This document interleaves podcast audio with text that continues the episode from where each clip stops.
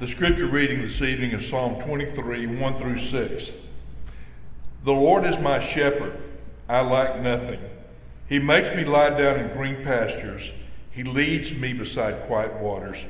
He refreshes my soul. He guides me along the right paths for his name's sake. Even though I walk through the darkest valley, I will fear no evil, for you are with me. Your rod and your staff, they comfort me. You prepare a table before me in the presence of my enemies. You anoint my head with oil, my cup overflows. Surely your goodness and love will follow me all the days of my life, and I will dwell in the house of the Lord forever. This is God's word. Please be seated.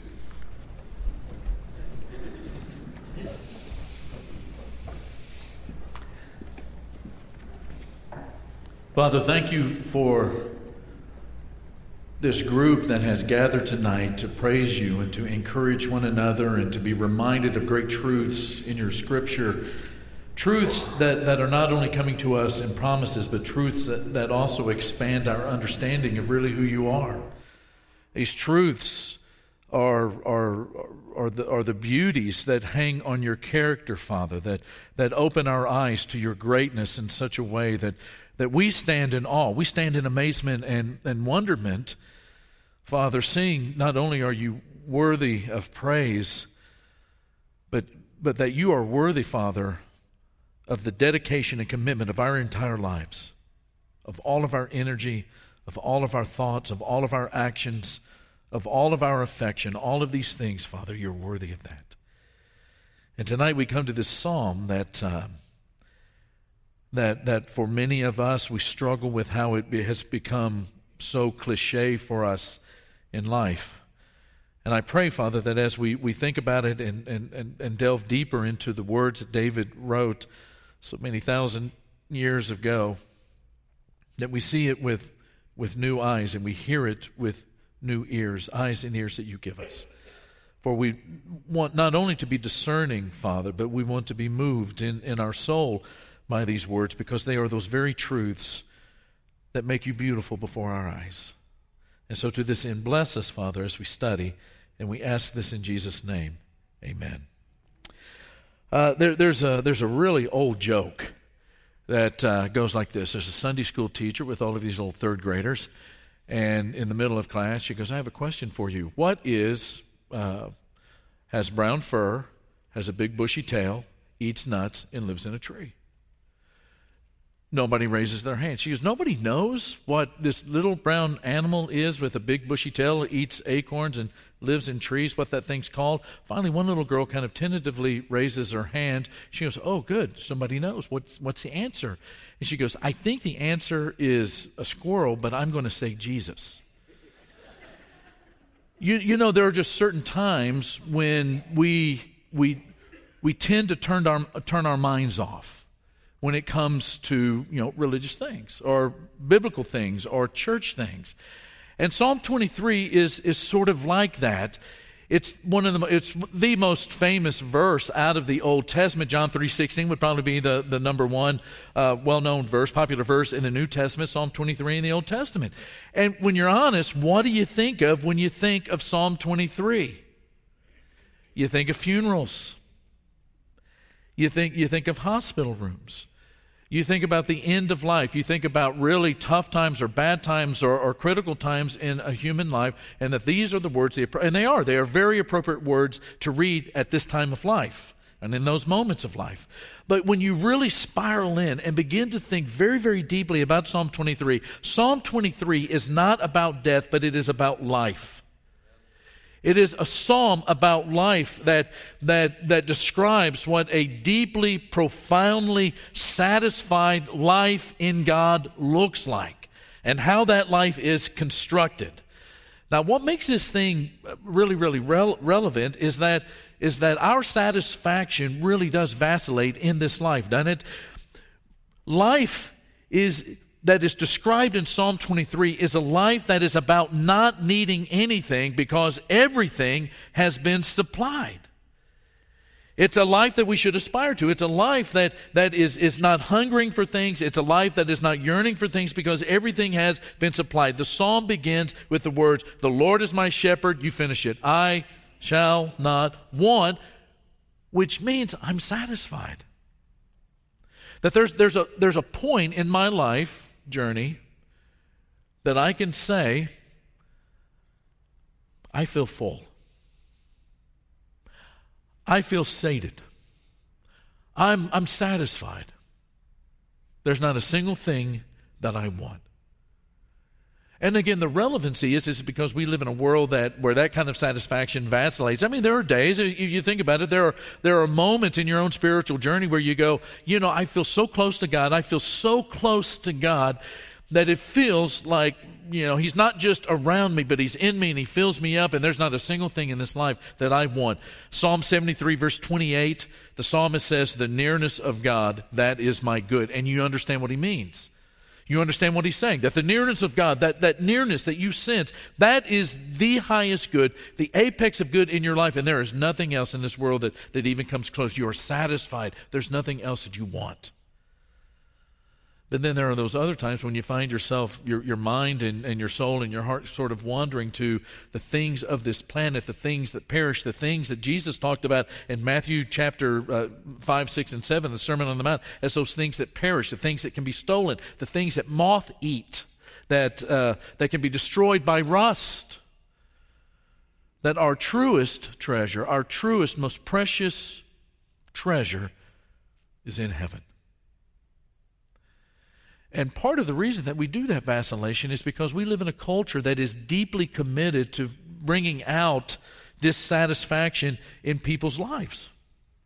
So, the question that we want to, we're going to ask two questions about this psalm tonight, and we're only going to be looking about the first three verses. We'll look at the, uh, uh, the next part of the text next week. But there's a couple of questions that we want to ask, and the first one is this Okay, so my life does vacillate between, you know, feeling satisfied and feeling full and not yearning for anything, and then there's, there are times when I just hunger and thirst for, for some experience or for some possession. What does David define as satisfaction at the beginning of this psalm? Now, again, our culture does breed a, a sense of, of dissatisfaction. We're surrounded not only by the media that's always saying, you know, you need this or you need that, but we're also surrounded by dissatisfied people. Think about your conversations during the week. How many of your conversations with the people that you love or the people that you work with, the people you go, you go to school with, how many of those conversations are really about needing something or wanting something or desiring something? We're surrounded by, by dissatisfied people. And as you, you drive down the highway or you you, you listen to the radio or, or you know as you intersect with people the world you discover is full of whining complaining overspending snorting smoking sexing stealing cheating augmenting people. Why? Because of that god-shaped hole in their heart that they're trying to cram something into because everybody has that hunger. They're just cramming it with things that are not god-shaped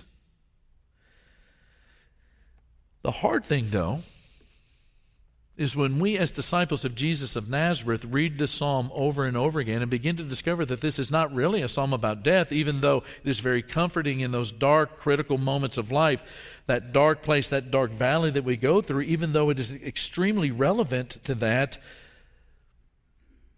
We have to admit that sometimes we find a lot of dissatisfaction, a high degree of dissatisfaction among the disciples of Jesus of Nazareth.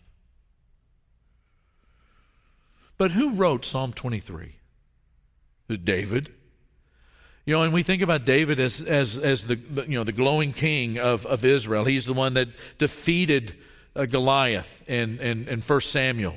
In, in, in 2 Samuel, he has, he has begun to unify the kingdom that has been uh, sort of messed up by, uh, by Saul, and he begins to, to, move, to, to move Israel to high points of success in, in following God and in the greatness of that kingdom as it is blessed by God. But David's life was not all that great at times. You know, there's that moment when, you know, he's, he's on the run because the king is after him. He has done nothing wrong that at least we're, we're told about in the text that should make Saul go after him. But Saul is upset. Saul wants David dead. And there is a point where he tries to kill him. And yet David, you know, on the run, will not defend himself. He is on the run. He's trying to, he's trying to, to, to, to secure his life and to make his life safe. So he leaves and he goes out into the wilderness. You know, his first marriage to Michal, not all that great. He lost children. One of the saddest things about David's life is, is, is not just those times when you, you go, David, David, David, how in the world did you make a mistake like that? David, you are the man after God's own heart. How did you do it? And as sad as those are for those of us who have children, the loss of those children.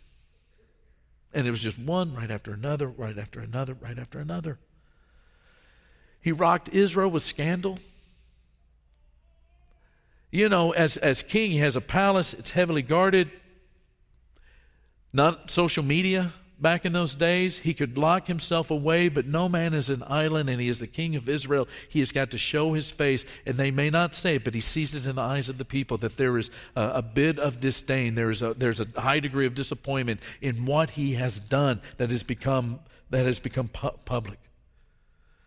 And it seems like during all of those years that David is trying to, to unify all of those tribes and to make it a great nation and, and, and, and to fight off to, you know, all of those enemies of God, primarily the Philistines. It seems like David's life and David's kingdom is perpetually in war. So, David, how do you say, The Lord's my shepherd, I shall not want? David, how do you say, you're satisfied. I mean, when you read those those really poignant texts, I mean, you remember when Absalom is killed. You know, Joab. You know, Absalom has all the hair there at the end of Second Samuel. Gets caught in that tree after the coup, and Joab kills him. And you know, there's there's David who has said, you know, you got to protect protect that boy, protect Absalom. You know, you, you know, defeat the, the, the army of, of, of Absalom, but Absalom himself, you know, let no harm come to him. And what happens when he finds out that Absalom is, is dead? The text says, and the king was shaken.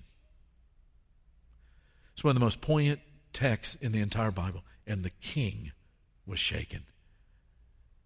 And he goes upstairs to that upper part, and everybody hears him saying, My son, my son, Absalom, my son, my son, my son.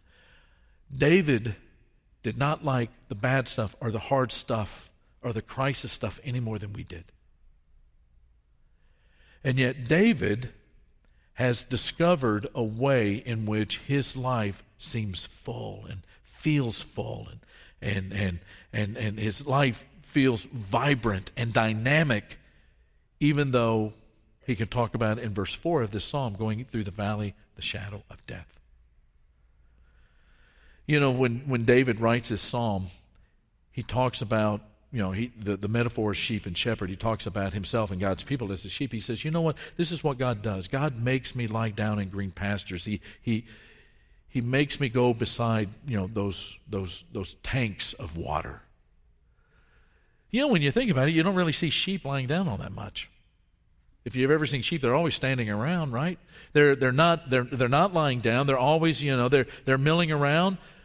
But sheep very rarely will lie down, and the reason is that sheep do not lay down unless they're peaceful. When they're anxious, when there's something that's bothering them, they don't lie down. What is it that really affects the sheep that way? Well, you, when you think about it, you know, when you look at a, a, a pasture, one of the things that really grabs sheep because they are in some ways the most defenseless animal is fear. They have a fear that there's predators, that they are unprotected, that they're vulnerable, that, that there is a predator out there that has their name, you know, on his lunch pail.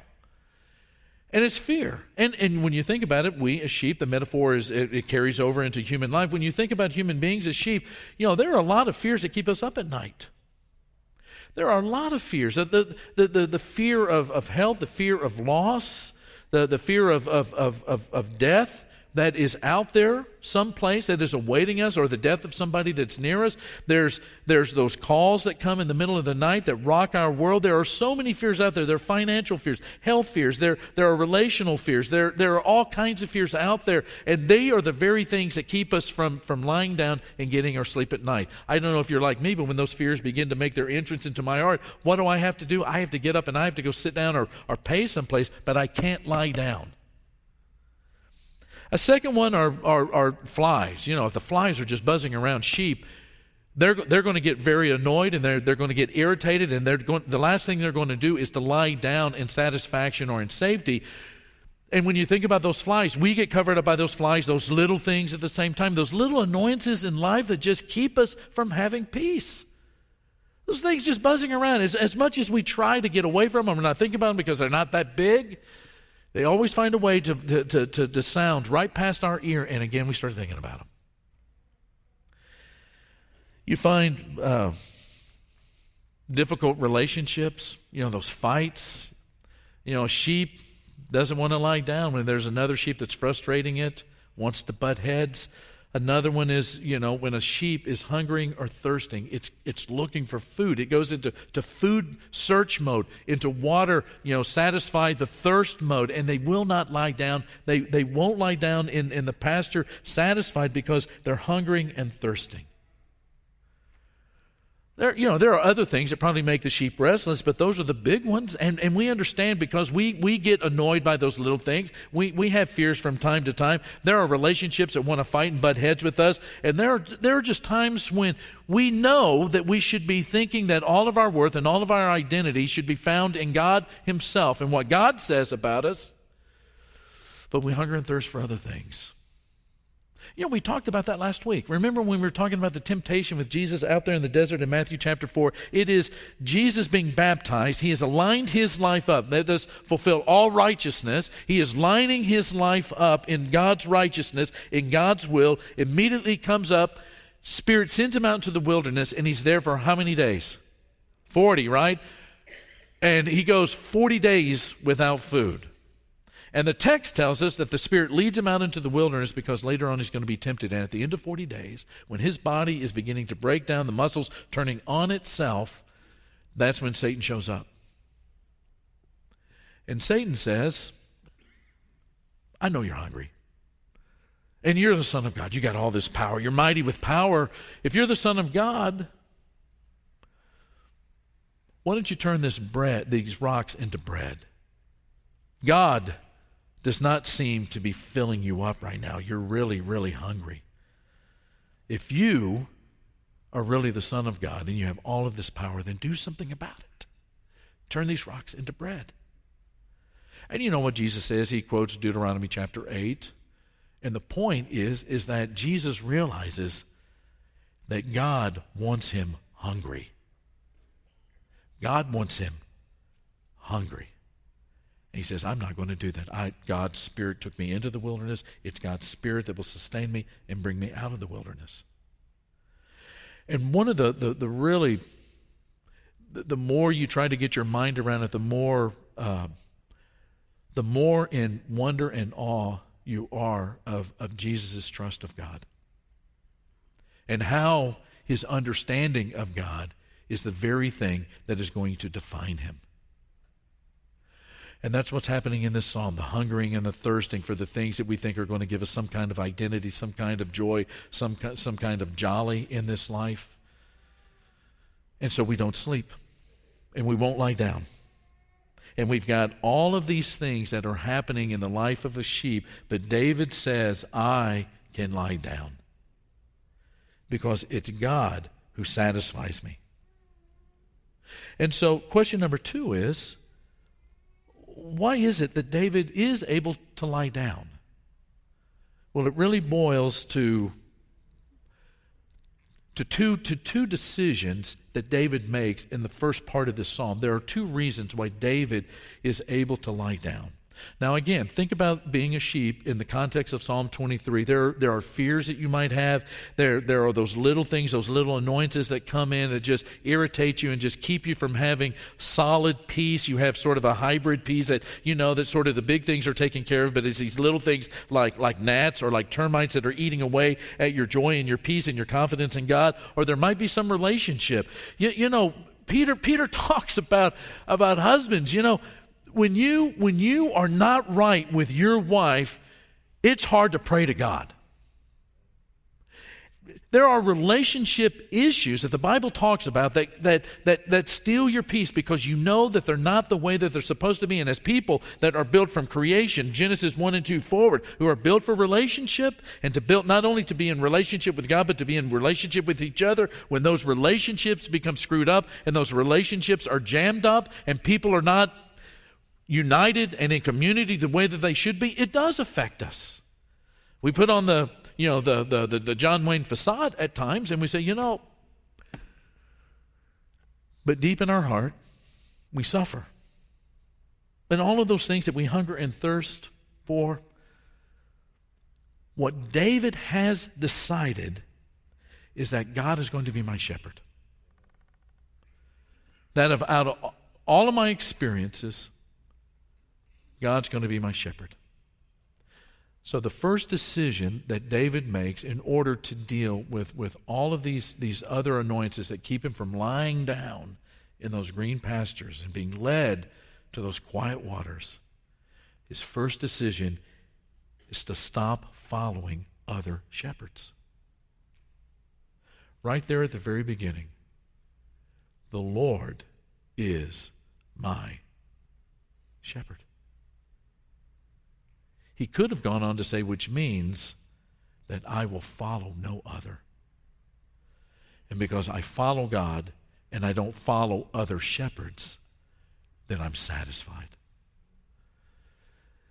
You know, one way that you can talk about these annoyances in life are the things that keep you from lying down and finding that peace and finding that satisfaction in God. You know, one way to talk about them is, you know, they're the fears or the, the flies or, or the fights that you might have or, or, or even the famine that you go through when you hunger and thirst for things. But when you really boil it right down in other places, the Bible talks about the same thing. What he's really talking about are the idols of the heart the things that you put your trust in. You think about the relationship between the sheep and the shepherd. The, the, the sheep realizes that his security is in the shepherd. The sheep realizes that as long as he's close to the shepherd, he's going to be safe. He's going to be supplied. He's going to flourish. Life is going to thrive. The problem is he has not decided who the shepherd is. David has decided it is, it is the possessor and the creator of the heavens and the earth. It is God, the God of Abraham and of Isaac and Jacob and he has decided to stop following other shepherds. You, you know, my, my, my prayer life is, is um, uh, kind of a multifaceted, uh, you know, my, my prayer life a lot of times looks like a, a quilt. You know, they're just different patches sort of represent the, the different things that, that uh, you know I involve myself in in prayer. But at least at some point in my beginning prayers of the day, there is a, a statement that goes like this I dedicate this day to you. I dedicate my entire life to you. Whatever you want this day, I will do. You are my shepherd. You are my only shepherd. You're my only king. You're the only God. Help me, help me, Father, to strip away all of the idols. Something along those lines. The very beginning of the day, and you hear it in David's words. David says at the very beginning of this psalm that all of life comes, comes spiraling down to one big decision Is God your shepherd? And if God is your shepherd, it means you stop following other shepherds. And the reason, you know, one, one of the, the, the, really ironic things, you know, we, we talk about how sheep are not really all that intelligent. Listen, they're, they're intelligent enough to, to have not been wiped off the planet, you know. But one of the things that is, is interesting about sheep is, is that, you know, they, they, they will walk off.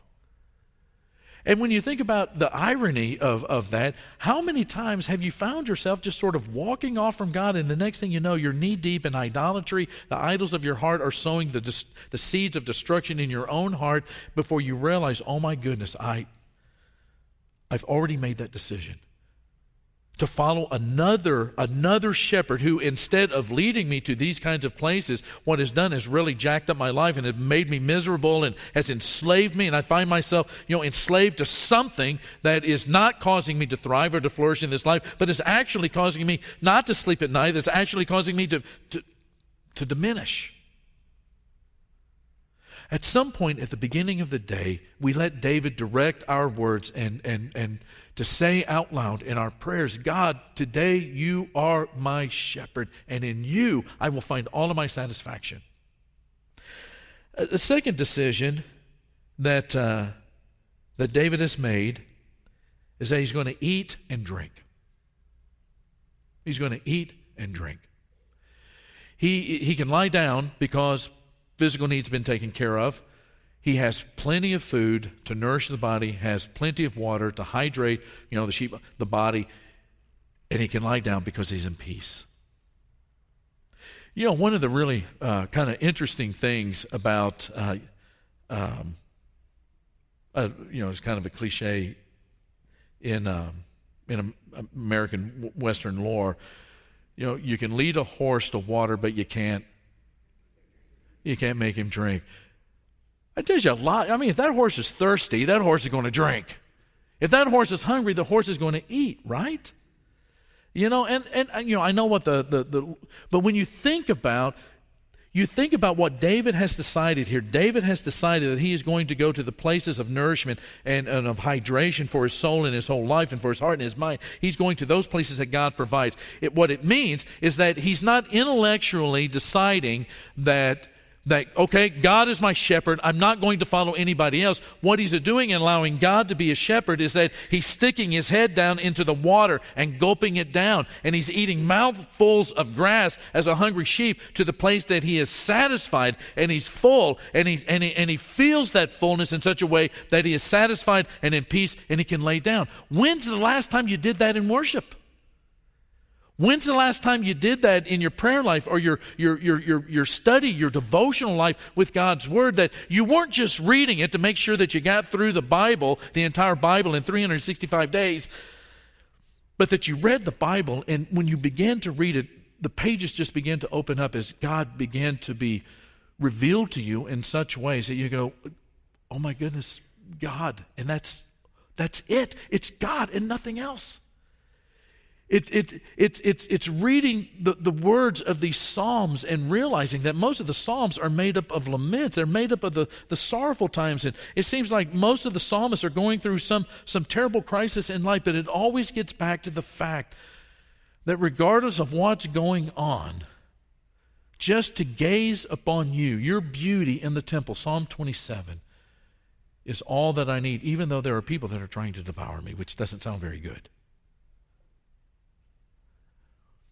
That it's not just intellectual acknowledgement that there is a God, but, but, but, to, but and, and not to sip and not to just nibble, but to gulp it down and to gulp it down and to gulp it down and to gulp it down until soul is satisfied on God's word that is pointing you to the God who is, who created everything and who looks at you and delights. This next week, consider those two decisions in your prayer life. That at some point you say to God every day, I relinquish all desires to follow other shepherds. I follow you.